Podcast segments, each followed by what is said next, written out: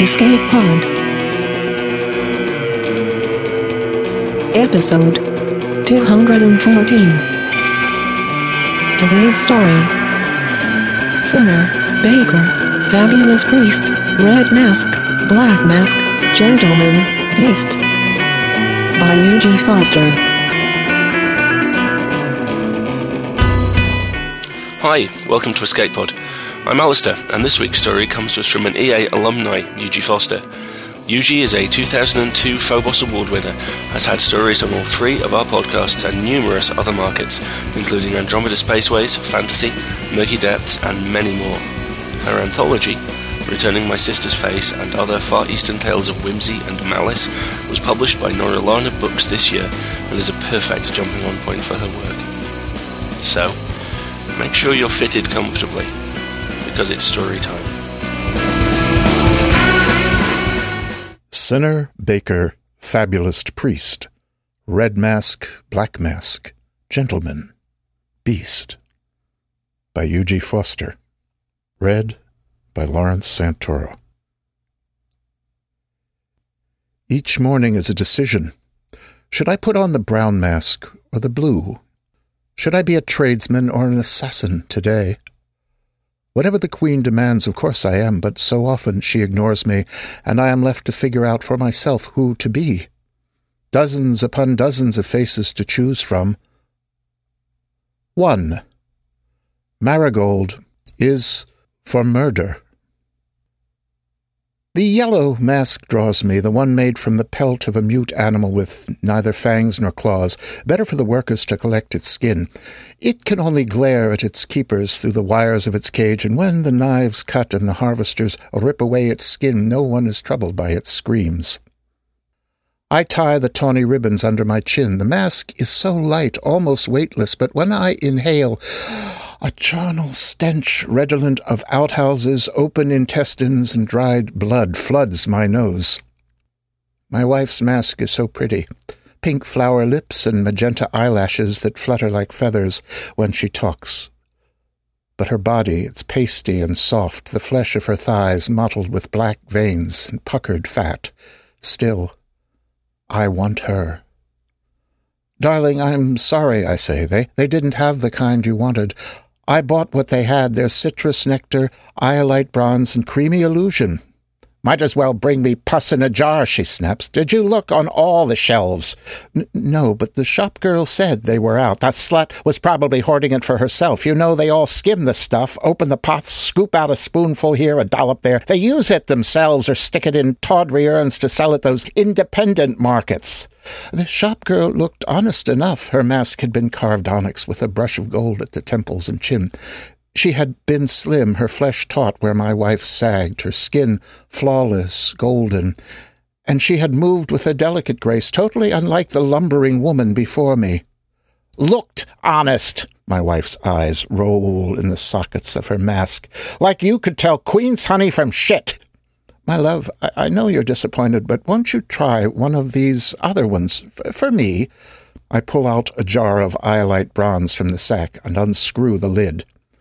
Although hostility bristles from her, her scent, her stance, the glare of fury from the eye holes of her mask, I dip a finger into the solution. It's true, it doesn't have the same consistency, and the perfume is more musk than honey, but the tingle, it's the same. With my iolite bronzed finger, I reach for the cleft between her doughy thighs. Don't touch me with that filth, she snarls, backing away. If only she wasn't so stubborn. I grease all the fingers of my hand with iolite bronze. The musk scent has roused me faster than queen's honey.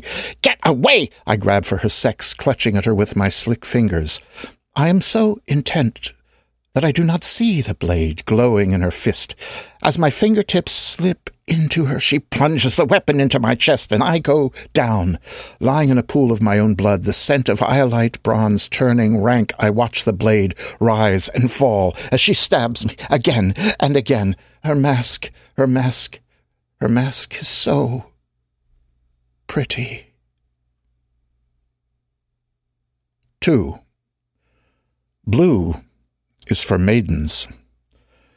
The next morning I linger over my selection, touching one beautiful face, then another. There's a vacant spot where the yellow mask used to be, but I have many more. Finally, I choose one, the color of sapphires. The brow is sewn from satin smooth as water. I twine the velveteen ribbons in my hair, and the tassels shush round my ears like whispered secrets. I don't think I'll ever marry, I say. Why should I? The girl beside me giggles, slender fingers over her mouth opening. Her mask is hewn from green wood hardened by three days of fire. Once carved and finished, the wood takes on a glass-like clarity, the tracery of sepia veins like a thick filigree of lace. Mark my words, she said. All the flirting you do will catch up to you one day. A man will steal your heart, and you'll come running to me to help with the wedding. I laugh. Well, it's not likely. The guys you know, they only think about Queen's Honey, Getting Me Alone. I just as soon marry a mask maker as any of those meatheads. Oh, that's twisted, my girlfriend squeals and points out. Look, it's a new shipment. Didn't I tell you the delivery trucks come round this street first? We stand with our mask pressed against the shop window, ogling the display of vials. Exotica. White wishes under a black moon, my friend rattles off the names printed in elegant fonts in the space beneath each sampler metallic mischief, homage to a manifesto. What do you suppose that one's like? Terracotta talisman and dulcet poison. I like the sound of that last one. You would. Oh, hush. Let's go try them. That store, it's awfully posh. Do you think they'll let us try without buying? Of course they will. We're customers, aren't we? They won't throw us out. Well, they might. My concerns failed to dampen her enthusiasm, and I let her tow me through the crystalline doors. The mingled scents in the shop wash over us. My friend abandons me, rushing to join the jostling horde clustered around the new arrivals, while the mixture of emotive fumes makes my friend giddy and excited. They overwhelm me. I lean against a counter and I take shallow breaths. You look lost. The man's mask is matte pewter the metal coating so thin I can see the strokes from the artisan's paintbrush. A flame design swirls across both cheeks in variegated shades of purple. I'm just waiting for my friend. I gesture in the direction of the mob. There's a glint of translucent green. It's all I can see of her. You're not interested in trying this new batch, then? Not really. I prefer the traditional distillations. I guess that makes me old fashioned. The man leans to conspiratorial closeness. But you purchased those three new ones yesterday. Tried to warn you about the iolite bronze. It's not at all a proper substitute for Queen's honey. Memories of lust and violence fill me. Musk can arousal pain and blood. But they're wrong. I'm someone else today. I shake my head. I don't know what you're talking about. I search for a hint of green glass or sepia lace. Where is she? I'd never let someone use iolite bronze on me. Didn't you say it was a gift when I sold it to you? What? I was the shop girl in the onyx mask. I am shocked beyond words, beyond reaction. It is the biggest taboo in our society, so profane, so obscene that it is not even in our law books. We do not discuss the events and encounters of our other masks. It is not done. What if people started blaming one face for what another did, merely because the same citizens wore both? The moment of speechless paralysis ends, and I run. I fly through the glittering doors, not caring that I've left my best friend behind, and I run, run, run, until I am back to the dormitory on center at corridor. I huddle in the lift, and it whisks me to my quarters on my bed. I sob, the tears wetting the inside of my mask. A part of me worries that I will stain the satin, but it, it is a distant part. When the tears run out, I am done with the day, done with this mask, but the unmasking time is still far off. If I'd only worn the tan mask today with the bronze veneer and dripping beadwork, I wouldn't have fled from the pewter masked deviant. I'd have punched him in the golden flesh of his gut or hauled him to the Queen's gendarmes for a reckoning. Then I realize what I'm thinking, what I'm wanting. Another mask, but not during the morning selection, not during the unmasking, while I'm still wearing today's. And I'm afraid. 3. Black is for sex. In the morning, as I stand barefaced among my masks, looking anywhere but at the tan one, I receive the Queen's summons. It is delivered, as always, by a gendarme masked in thinly hammered silver. He rings my bell, waiting for me to acknowledge him over the intercom. The gendarmes are the only citizens about during the early morning when the rest of us are selecting our daily masks, just as they are the only ones who patrol the thoroughfares after the unmasking hour, collecting retired masks, distributing new ones. Uh, good morning, gendarme, I say. Good morning, citizen. You are called upon today to carry out your civic duty. Ah, I'm pleased to oblige. A square of paper slips through my delivery slot and into my summons tray, bringing with it an elusive sweetness. The Queen's writs are always scented like the honey named after her, both more insistent and more subtle than the stuff which circulates in the marketplaces. Among my arrayed masks, raised above the others, is the sable mask, hammered steel, painted with liquid ebony. It is the consort mask, worn only to honor the Queen's summons. The paint is sheer, and glimmers of silver flicker through the color. The eyes are outlined in opaque coal, a masked mask. I lock the delicate chains with her delicate clasps around my head, and for a moment I am disoriented by the lenses over the eyes. It takes longer for me to adjust the warp in my vision than to the feel and heft of the mask, but not much longer. The music trills liquid and rich around us, and I concentrate on the steps.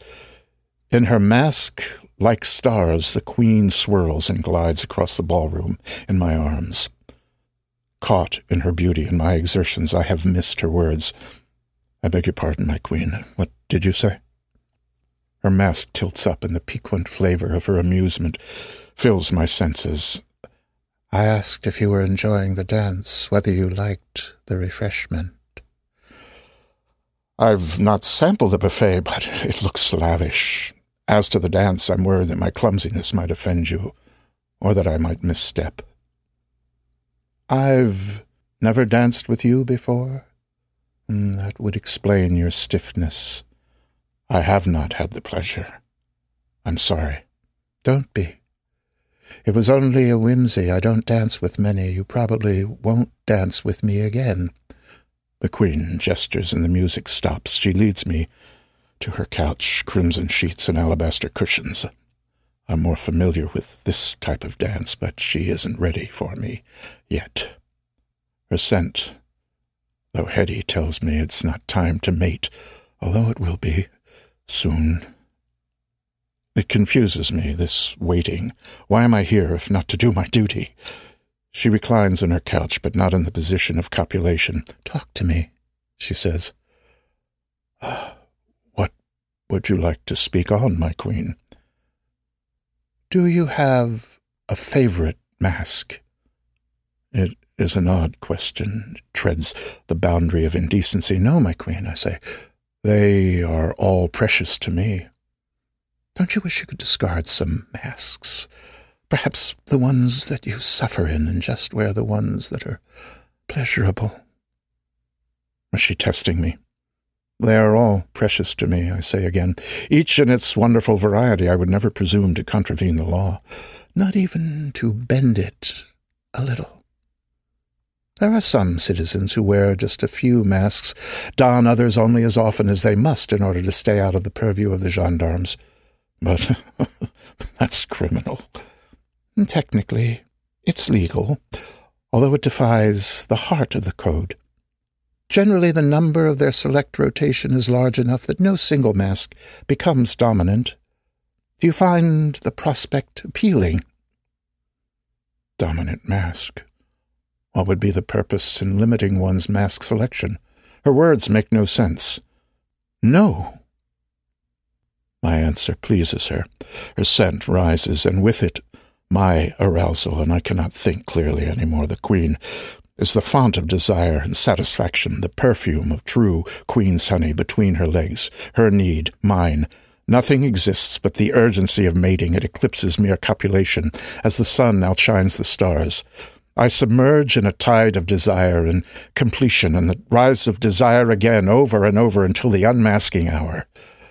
And in the morning, barefaced and aching, I report to the mask maker's gallery. I avoid looking at their ugly, soft countenances. It's, it's partly instinctive discomfort at being seen without a mask, but also mask makers have always made me uneasy. I feel sorry for them. Their faces so colorless and insipid. It's an irony that they wear such bland features and plain colors, yet they make such marvelous faces for us, each one unique in its brilliance. I pity them,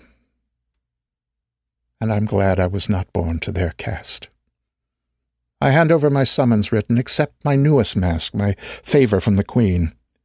It is glossy saffron with pointed wires to fasten it. It has no mouth opening, but it does not seem lacking for that, like every face they craft. It is a feat of artistry. 4. Orange is for agony. I press the saffron mask to my face and wrap the barbed laces round my head. A fleeting touch, my fingertips on the painted metal tell me of thick runnels that dent the surface. Their unevenness makes the fit uncomfortable. For a moment. Wire mesh pressures above and below. If I lie down, I can stretch my neck a little, but then the mesh cuts into my feet, my forearms, my chest. Standing, sitting, a few back and forth steps, but pacing only reminds me how small my cell is, and I do not like for us to pace. Exercise thins the fat between muscle and skin, making the harvest more difficult.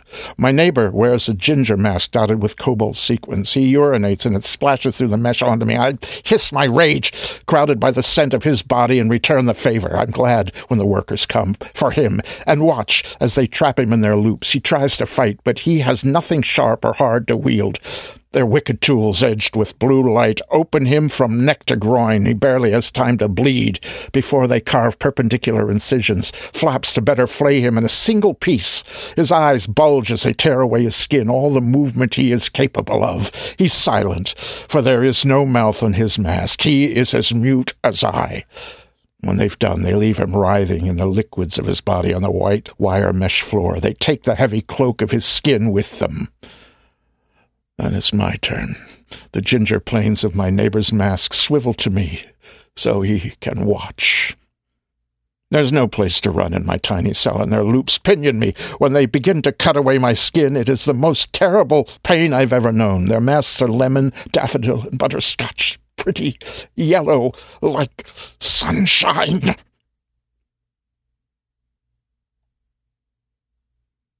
Five. Jasper is for jilting. The next morning, the choice is harder than usual. I flinch away from the saffron mask and stare for a long while at the tan one, but it feels inappropriate to select it. Like a whiff of passing corruption, the notion of going without a mask today, simply staying in my quarters and not choosing a face, flits through my thoughts.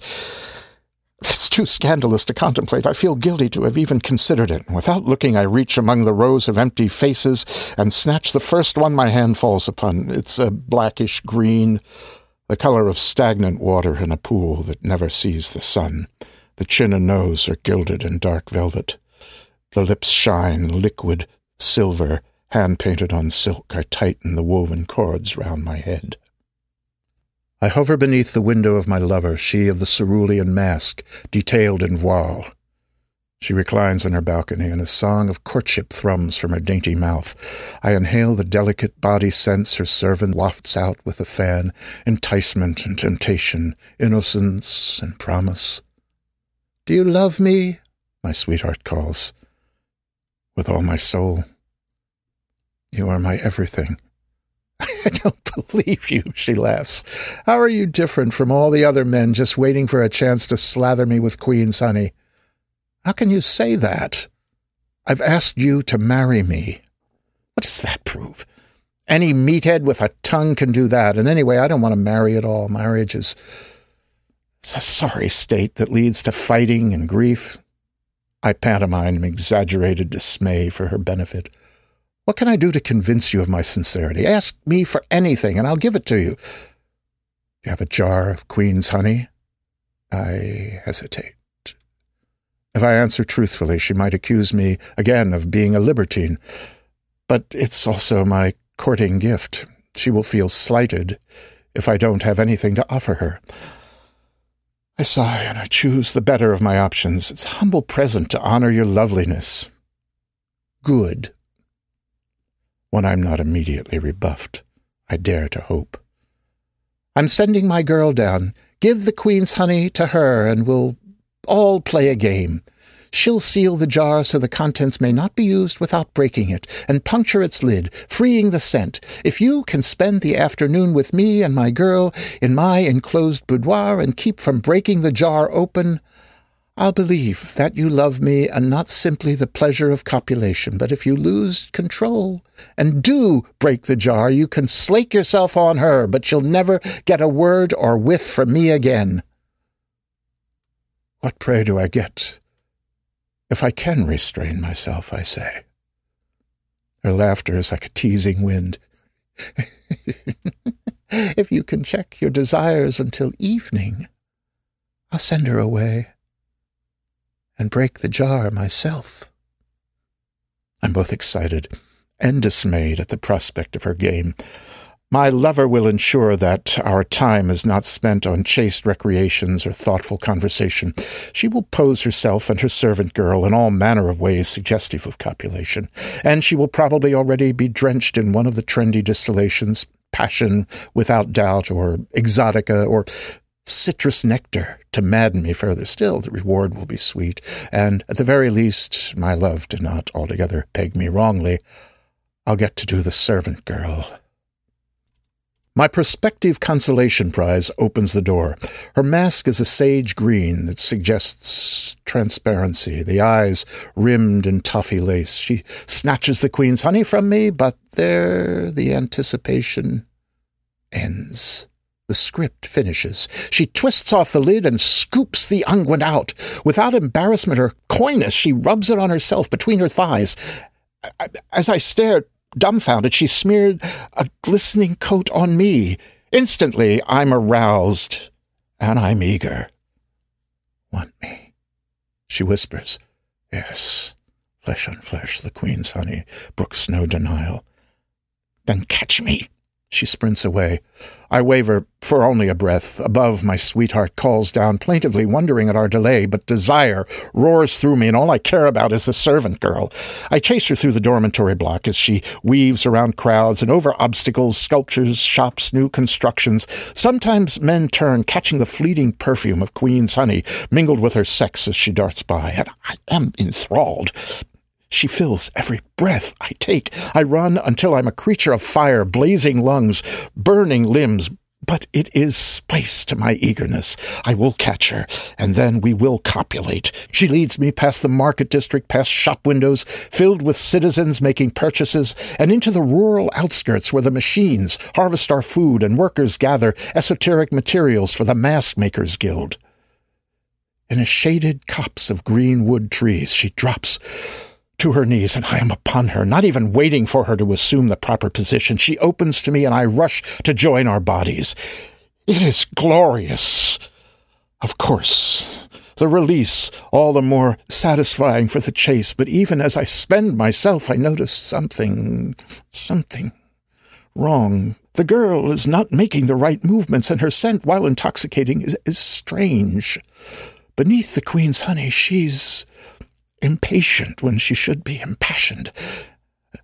Soon as I'm finished, she pulls away, and for the first time after a copulation, I'm not happy and languid awash in the endorphins of sex. I feel awkward. Before I can say anything, the girl tears off her mask. The horror of her unmasking paralyzes me. I'm unprepared for her next action. She lunges, ripping off the bindings on my mask, yanks it free. I am barefaced. It's not the unmasking hour, not the time for emptiness and slumber. Without my mask, I, I, I, don't know how to act or feel or what to say. I don't even know if I can speak, for I never have without a mask. I'm lost. No one. The nucleus of my personality, the intelligence, it, uh, it's, is empty. The girl has stolen it. Six. White is for obedience. While I kneel, stupefied, the girl discards my mask, letting it fall among the long grasses where we loved. I don't even have the presence or, or, of, of will to retrieve it. She examines the inside of her mask with infinite care. She peels a sheer membrane away. It is like a veil of gauze or chiffon, but this veil has a shape. There are nose, cheekbones, and chin. It is a mask, but a mask unlike any I've seen. The fabric is unornamented and diaphanous white, like thin fog or still water, but all colorless. It doesn't conceal what it covers, only overlays it. She takes this ghost of a mask and drapes it over my face. Without cord or chain, it fastens itself, clinging to my head. It is such a relief to have my nakedness covered. I'm grateful and I should be outraged. And I wait for the mask to tell me who I am and what to do. And I wait. There's not much oversoul there, the girl says. Without a mask, her features are too animated, obscenely so. I avert my gaze, wondering if the ghost mask exposes my expressions in such an indecent fashion. It's only a scaffold to help you get past the schizopanic, she continues. Doesn't have any personas or relationship scenarios to instill. Absolutely no emotives. I, I don't like the ghost mask's vacancy, but, but at least I can think now, and it occurs to me to scramble for my own mask. Stop, she says. I cannot move. I cannot move. My fingertips brush the darker green and glint of silver lying in the grass, but I can't pick it up. I'm afraid the scaffold does have an obedience imprint. I'm sorry about that, but it's necessary. You wouldn't be able to access the oversoul in your mask anyway. The scaffold, it creates a barrier the mask imprints can't penetrate, and you won't be able to take the scaffold off. Go ahead, I know you want to. Try. Try to remove it. I grope my face, my head, looking for something to undo. There's nothing to unknot, release, or unbuckle. I find the edge where the ghost mask, the, the scaffold, gives way to the skin, but it's adhered to me. The memory from yesterday, the saffron mask, being skinned alive, is, is enough to deter me from anything drastic. What did you do to me? I asked. Why? Good. You're questioning.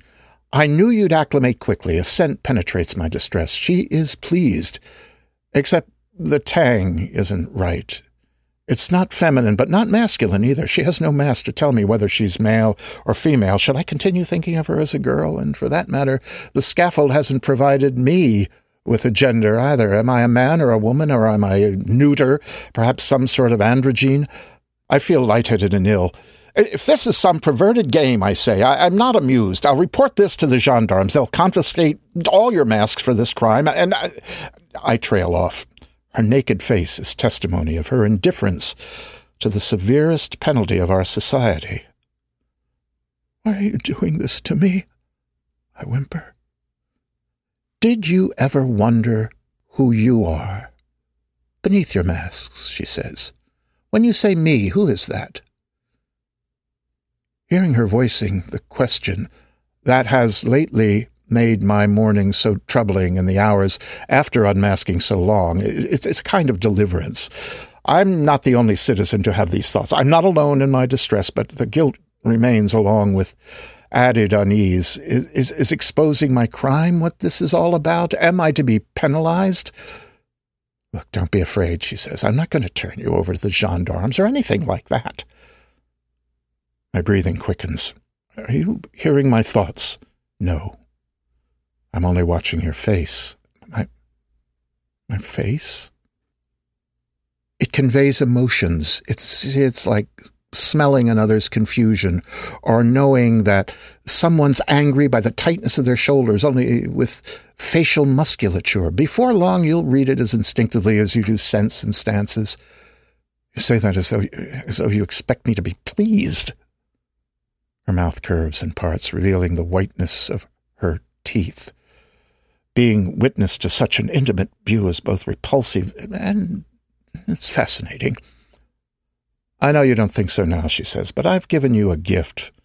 One very few people receive. She stands. Walk with me. I don't want to go anywhere with her, but the scaffold compels me to obey. We stroll deeper into the wilderness, leaving my mask in the grass. It is an uncomfortable sensation having my will at odds with my body.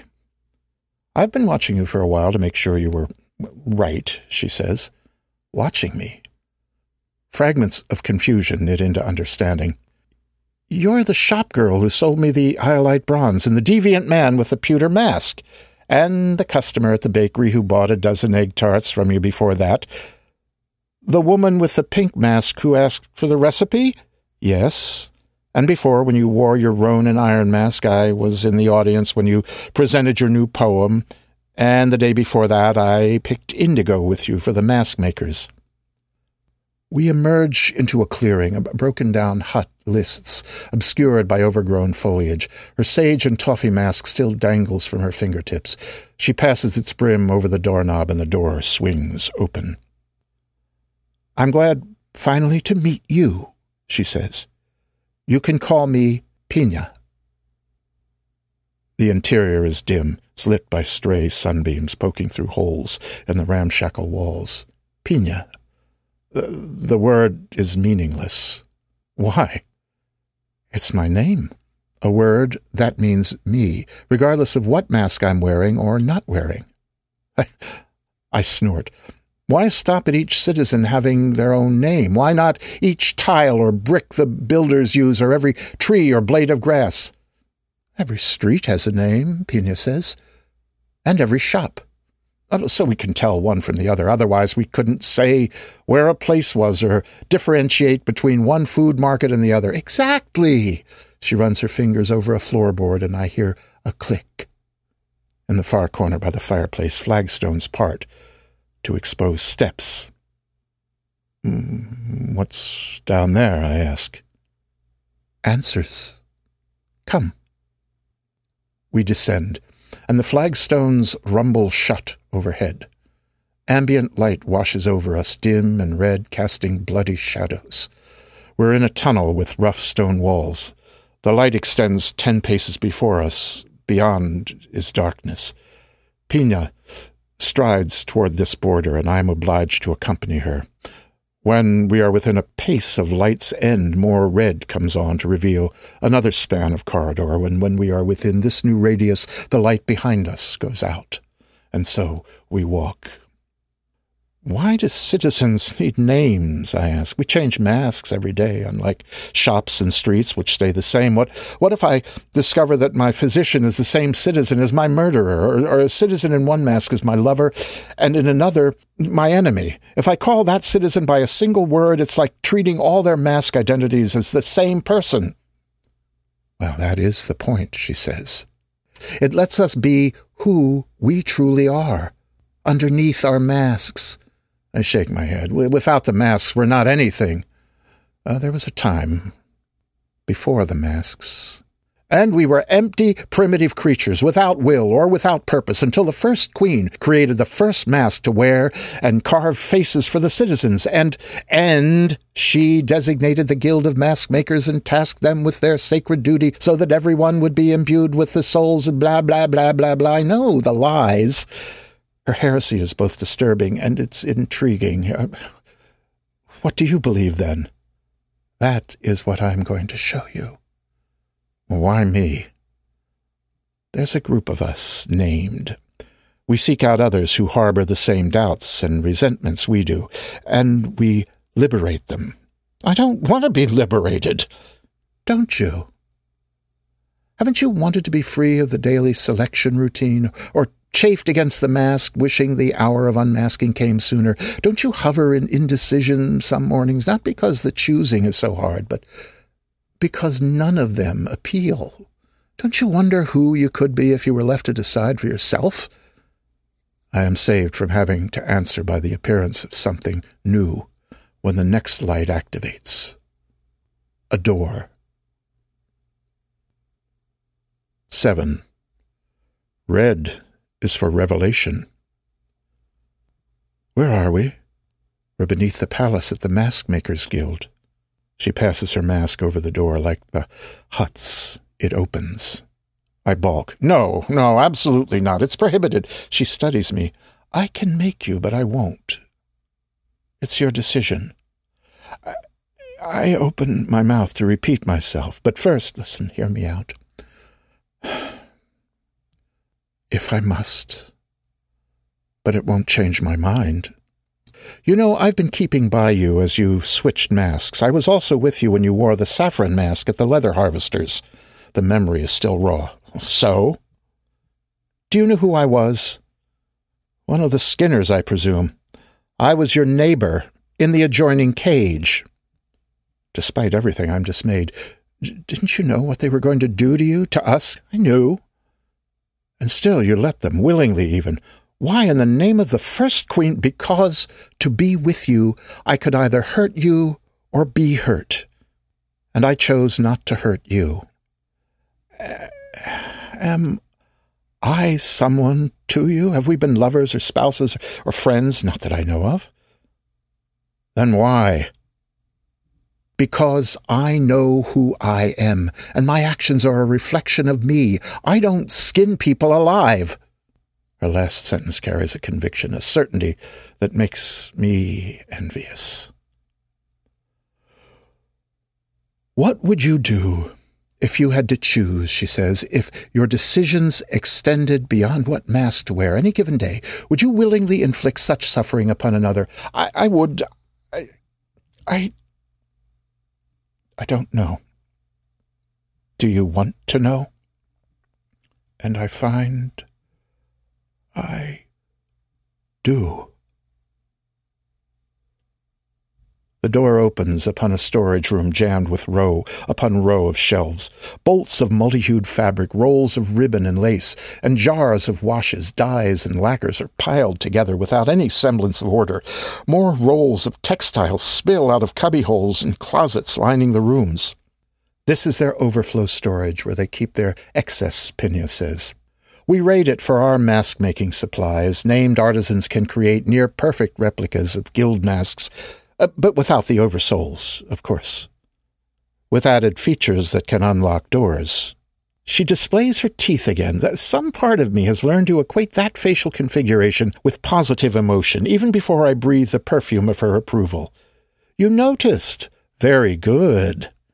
Uh, how, how do they do it? She leads me through the jumble. It's complicated to explain.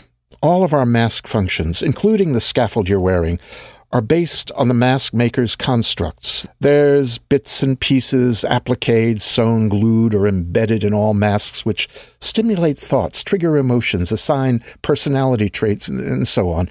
Named artisans have taken apart and put back together these pieces, uh, realigning and modifying them until they've gained an understanding of their workings. In the process, they've discovered that the components can do more than imprint oversouls like lock and unlock doors. And there's still so much we haven't figured out yet. The supply room exits on a dark corridor that illuminates red at our approach, but unlike the one from the hut, the circle of light shows a cluster of turnings that forks in different directions. You make it sound like you named have been at this for a while, I say. We have. She sets off down one of the twisting tunnels, Sometimes the gendarmes get wind of our activities, so we work exclusively in pairs, one mentor, one recruit. That way, the most named any of us know is two your mentor when you're recruited, and your recruit once you're ready to bring someone in. We disseminate information and requests through codes, drop off points. It's slow, but it's safer. I've lost track of the bends and turns we've taken. You you must recruit pretty selectively if each mentor can only can only take one. Mentors can take another recruit if theirs is apprehended by the gendarmes. The lighting casts deep shadows over the planes of her face, and for a moment it seems that she's wearing a crimson mask. She brushes her fingers over her eyes. They come away wet. What happens when the gendarmes catch you? They kill us. I Shrek, that's all? So you lose the day. In the, in the morning, no. They kill us. It's not like the pretty murders citizens inflict upon each other. There's no waking up from the death the gendarmes deliver. I stumbled, shocked. Uh, that's that's monstrous. How is that possible? How can our laws permit it? You said it yourself. Without the masks, we're nothing. When the gendarmes execute one of us, they reassign all of that name's personas to the population at large. The oversouls continue, and there's no disruption among the citizenry. I think the gendarmes grieve more when they have to destroy a mask that has been uh, murdered than when they kill one of us.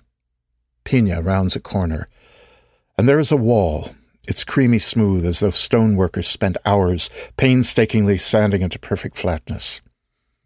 Did you make a wrong turn? I ask. Afraid of getting lost? Her tone is teasing. Don't worry. Even if I had made a wrong turn, my mask contains the labyrinth's secrets, but I didn't. I half expect her to wave the mask at the wall and a door to miraculously appear. She doesn't. Instead, Pina lifts her hand to her mouth and tears at it with her teeth. Dark blood oozes, and she smears this droplet on the wall. Soundlessly, the wall glides up and disappears into the ceiling. White, not red light comes on, blinding after the dimness. Pena tugs me forward while I'm still blinking.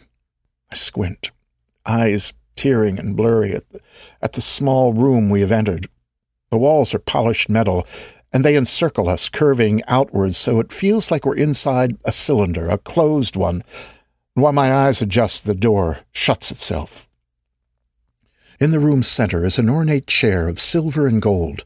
Resting upon its seat is a mask. I recognize it, for it is the stuff of legend, carved from a single diamond with a million, million facets, each representing a mask to be the first queen's mask, the one she created with her own hands to bring enlightenment to us all.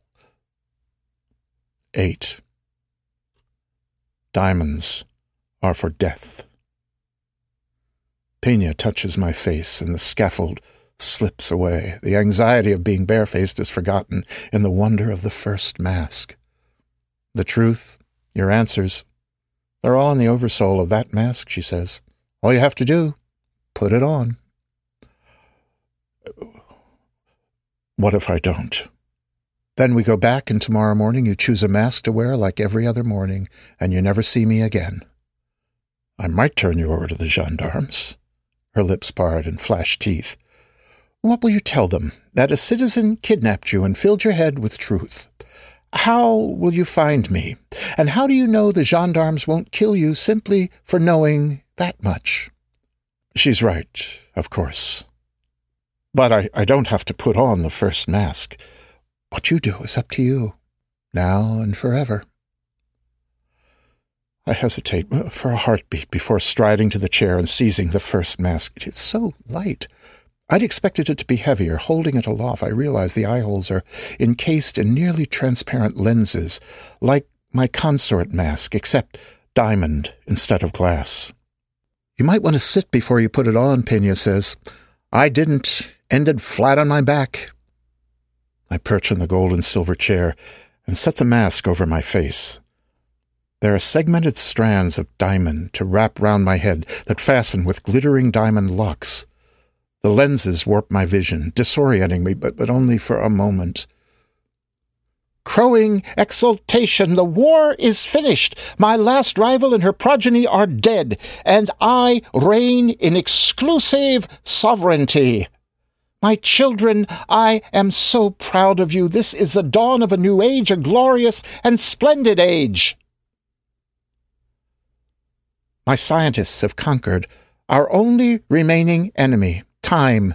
They have found the key to unlocking the shackles of age and injury and conquered the last disease. I am no longer chained by the dictates of perpetual reproduction. The years of my empire will be like a magnificent river rippling past aeon after aeon, powerful and endless. I do worry, however, that my soldiers will decline. They are the simplest of my children and only understand rigid procedures and physical contests. Perhaps I should manufacture a new corps of soldiers, an elite one. they can vie with each other in mock battles for the honor of being counted among my gendarmes. The river of years is murky and deep, and I cannot see where it will take us. I am stymied at an unanticipated quarter. My consorts, the noblest of my children, nearly my equals, clever, curious, independent, imaginative, I should have known they would feel neglected and adrift when I ceased summoning them to mate. They are creatures of great passion, as I am, and now they squabble, forming factions and carry out vendettas. I've started opening my body to them again, but I will ask the scientists to develop a synthetic pheromone so they may copulate amongst themselves. I am despair. A citizen killed another today, beyond what my scientists were able to restore. I must accept the truth. We are an aggressive people, not destined for peace, and all I have tried to build is in ruins. If only there was a way for my consorts to spend their passions harmlessly. I must confer with my scientists. At last I have devised an end to the chaos which blights my citizenry. My scientists have developed a means of imprinting memories and eliciting emotions that may be interchanged, swapped out, added upon with seemingly infinite variety. My consorts may oppose each other and mate with promiscuity, all without garnering rivals or blood feuds. I have set my scientists to generate these oversoul masks in copious quantity and in wondrous variety. This must work. All is well. The activities of my children are once more in accord with my desiring, and eternity's river holds no more uncertainties. There was a minor dilemma, but I have solved even that. It seems that I am not immune to the effect of the masks. I thought my royal will would safeguard my identity, but it is becoming a strain sorting reality from fabrication. I have had an oversoul commissioned. It will be a lasting record of all the tribulations I have confronted and my efforts to remedy them. This mask shall be sealed beneath my palace in a chamber, secured by steel, and my blood shall be the only key that unlocks it. And I take off the mask of diamonds. Pena watches me, her lips parted. I tumble out of the chair. I fall to my knees. I am your servant, First Queen. Pena's eyes widen, and she laughs. Oh, no, no, no. She's at my side, and she hauls me up. I'm not the First Queen. But your blood, it opened the door. Don't you get it? We're all of her blood, each of us descended from the First Queen. It's some joke on her, huh? I stay silent. Come, she says. We need to get back before the hour of unmasking. If we're seen on the streets after, the gendarmes will take us. I straggle after. I, am lost. I'm lost in my thoughts. I don't try to keep track of the red lit corridors, and I notice only when we are among the fabrics and dyes of the storage room. St! Pena gestures. What is it? Without warning, she shoves me, and I tumble into a closeted hole. Bolts of velvet and felt tumble upon me. She flings an oversized bottle of jasmine oil after, engulfing me in cloying sweetness. And then, then there's confusion. The red light extinguishes, and white beams flash in the darkness. They catch and glint off white metal glittering eyes, gleaming brows. It's the silver masks of the gendarmes. Hidden in my cubby, my scent as obscured as my body, they do not detect me. They converge on a single spot. Pena, huddled beneath shelves. By order of the Queen, you are hereby accused and convicted of treason, one gendarme says. I cannot smell anything over the sickening jasmine, but I can see the terror on her face. She glances at me, and there is a beseeching in her eyes and a question, but she looks away before I can understand it. The penalty for treason is death, citizen, a gendarme, perhaps the same one, says. Do you wish to repent? Identify your co-conspirators, and we will allow you to return to the way of the mask. Pena lifts her head. Never. They don't ask again. They activate their loops, and I'm reminded of the day of the saffron mask. I'm ashamed of the gladness I felt then. They don't skin her, but but this is as gruesome, if swifter. A gendarme kneels over her, and she is pinioned on her back by bands of blue. Bracing himself, he staves in her face with his fist. I want to look away. It is an obscene violation, a perverse defilement, a damage to a citizen. There, to do any violence which might cause harm to a mask. But Pena isn't wearing a mask, and I don't look away. He strikes again and again until there is nothing left of the front of her head but a wreckage of bone and pulped wetness. 9. The Last Mask. The gendarmes are as efficient in disposing of Pena's body as they were in dispatching her. And when they have gone, the red light comes on, and I dare to creep out. As I untangle myself from a length of burgundy velvet, my hand falls upon an unmistakable shape, Pena's green and toffee mask. The sight of it so soon after the atrocity of her execution unhinges me. And I start crying. I cannot stop. But it doesn't matter, because her mask will hide my tears. Somehow I make it to center at corridor in the familiar confines of my quarters. I'm safe. But I am not safe. I cannot forget the first Queen's memories which the gendarmes would surely kill me for having, and more. I cannot erase the beseeching question in Pena's eyes. I tear off her mask. It's not the unmasking hour, but I don't care. I'm I'm weary of masks, even a blameless one without an oversoul. Pena's death burdens me with shame and guilt like being flayed again, but with the pain inside. I am surrounded by masks. Each is a player in some fabricated theater, artist, victim, rake, entrepreneur, lover, spouse, friend. None of them's real but I can put them on and escape these feelings, but I won't. One after the other, I destroy my masks. The ones that shatter are the easiest. I hurl them at the floor. The shards spill across the tile. The ones that burn I commit to fire. But the metal ones I must work at, smashing one upon another until they're twisted out of all recognition. I save the sable mask for last out of a sense of propriety. Although it is metal, it is oddly malleable, and it crumbles between my hands. The lenses fall out of the eye holes, and they tumble among the broken bits of ceramic and glass on my floor. I stand against the debris that was my life, and I don the only mask I spared Pena's green and toffee one. My lover glances at me in her cerulean with wild mask, and lets me in. She thinks I am her servant girl. Where did you go? she demands. Do you know how long I've been waiting for you? And where is my suitor? Her quarters are much like mine, much like every citizen's. Has a mask room, a kitchen, and a bedchamber.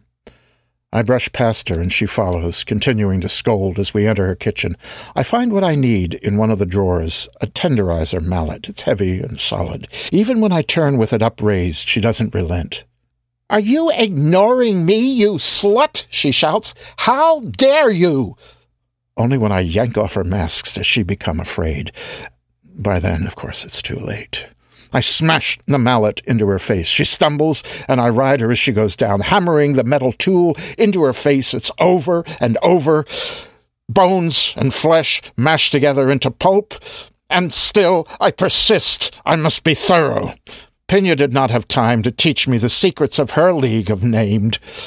But through her I've learned enough. I have seen how the gendarmes kill. I do not have their loops or their strength, but I know how to murder, so that my victims will not wake. Pena also taught me to know who I am. I am chaos in this ordered society. I am the flaw in a carefully wrought plan. I am turbulence in the Queen's eternal river.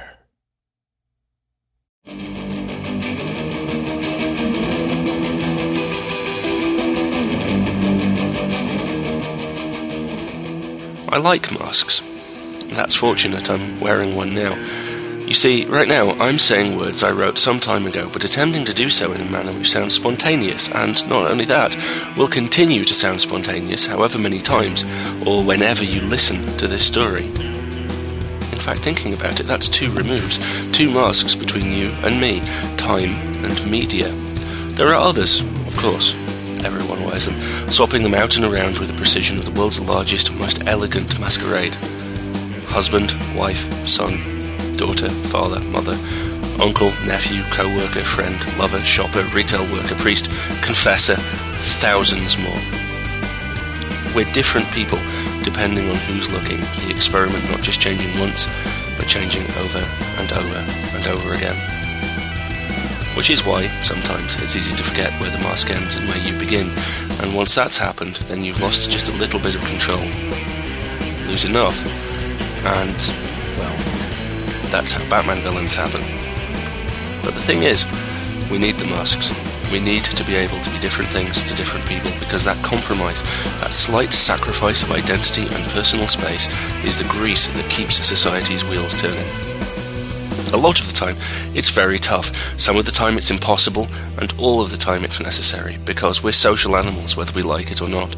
And the trick to being a social animal is knowing what ground to give up, what ground to lose, what fights not to pick.